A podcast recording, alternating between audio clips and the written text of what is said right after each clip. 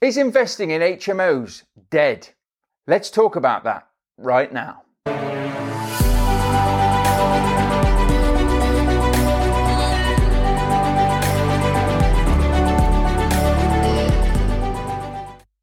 Hello, my name is Mark Fitzgerald, and it's fantastic to have you joining me here at the Property Unleashed. So, is investing in HMOs dead in 2023? With utilities going up through the roof, interest rates ever rising, and of course the cost of living hitting everybody. Are HMOs still a good investment if you're looking at getting into property, if you're looking at getting into rent to rent or anything like that? And I'm here to tell you now that the HMO market is still alive and is still flourishing. Okay? But not everybody's known about them in those times. So when my sister was at college or university, she used to stay in house shares with her friends, but they weren't called HMOs. They were just called house shares, just sharing a house with my friend. But we have our own individual bedrooms. We share the communal areas, i.e., you can share the toilets, you can share the kitchens, you can share a living room, a living space, and of course, stuff like that. But they have evolved particularly, I would say, over the last 15 years. So a lot of people still think that you can get yourself a four bed house, potentially with two reception rooms downstairs, chuck a bed in it, and all of a sudden that's a bedroom. You can do that. But you do have to check, obviously, your local planning. You do have to check with your local councils for such things as Article 4, which also means that if you have over three different people living in a property, uh, uh, from different families, you may need an HMO license. So it's always worth checking these things if you are looking at that. But watch this channel and get more education on this sort of subject, okay? I won't cover that so much in this video. What I'm talking about here is are HMOs dead in the marketplace? Now, if you're standing still in anything and any business, and listen, You'll have heard me before, you'll have heard me say property needs to be set up like a business, as a business, and run like a business as well. Okay, and if you are setting yourself up as a business and you are running your property portfolio as a business, then you will be having to move with the times. You will be having to adapt to different circumstances, to different things happening in the marketplace. And if you're stood still, and you're not growing, then yes, you will get left behind. And yes, you could find that your HMOs are not going to make you as much money or any money for that matter as they maybe were five or 10 years ago. And this is good for new savvy investors looking at getting into property because there's a lot of old school landlords at the moment that will not put any money into their HMOs that still think the mismatched furniture and the poor, you know, decor of magnolia walls all over the place is good enough in today's market. And I'm here to tell you it's not good enough. Okay, when I started dealing with HMOs, it was a, it was a case of you, you dressed them nicely, you had feature walls, you would rent your your rooms all day long. And I'll tell you what, that hasn't really changed massively.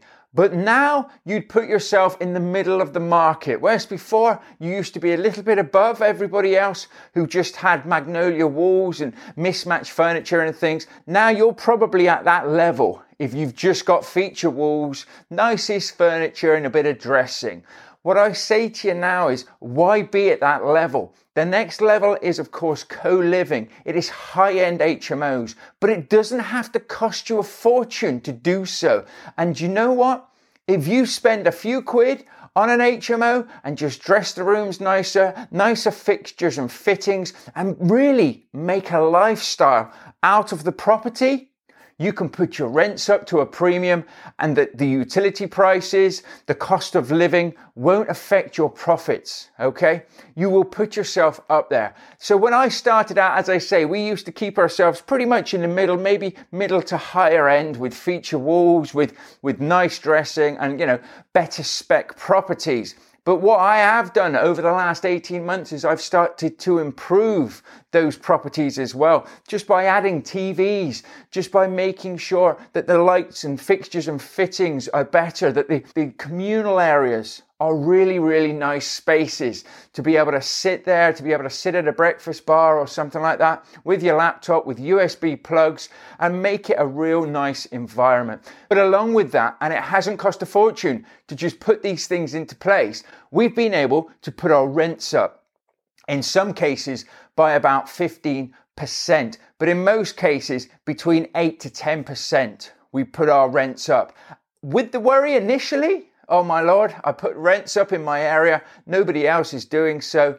Will I still be able to let my rooms? The answer to that has been a resounding yes. So the price increases that I've had in my rent to rent portfolio, and my rent to rent business has been controlled by putting rents up as well. But I don't just want to put rents up and see tenants leave, good tenants, because they're not getting anything in exchange. What we have done is we've made sure we've made the properties nice and then we've put the rents up and said because we've made the properties nice, obviously this is a better place to live and it attracts better clientele, it attracts better tenants as well.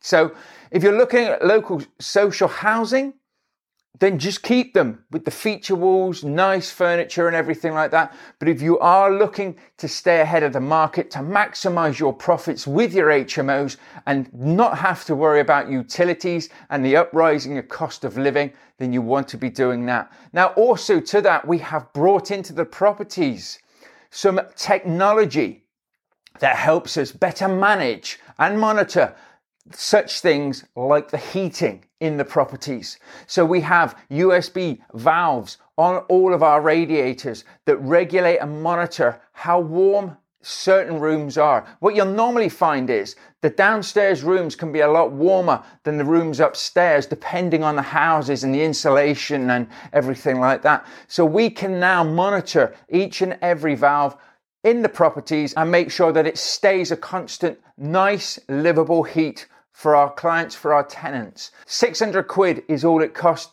to do that, but it's saving me hundreds and hundreds of pounds a month on my gas bills, which is great. We also make sure that we have LED lights. We make sure that the communal area lights switch off after a certain time. Things cannot be left on, and we monitor that and we keep an eye on those things as well.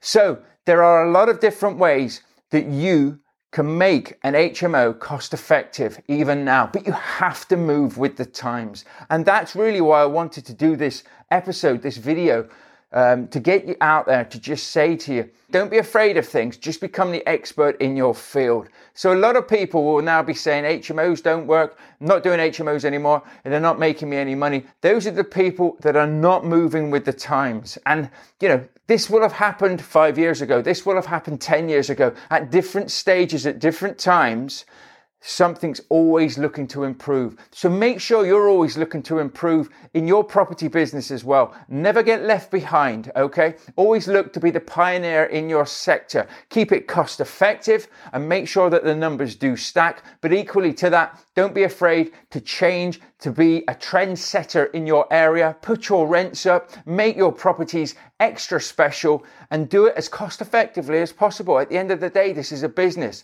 But if you do want more, i.e., you want more profits, you want higher rents, make sure you're willing to give something back as well.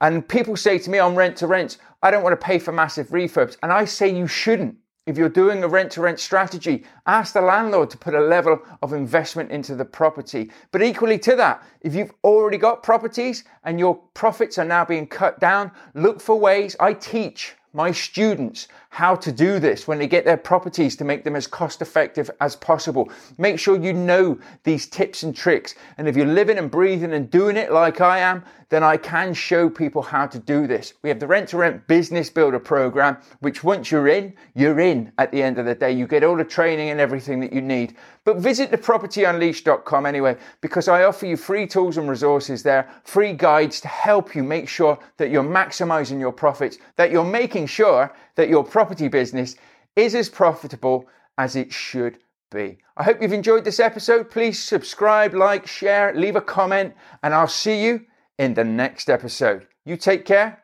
and bye for now.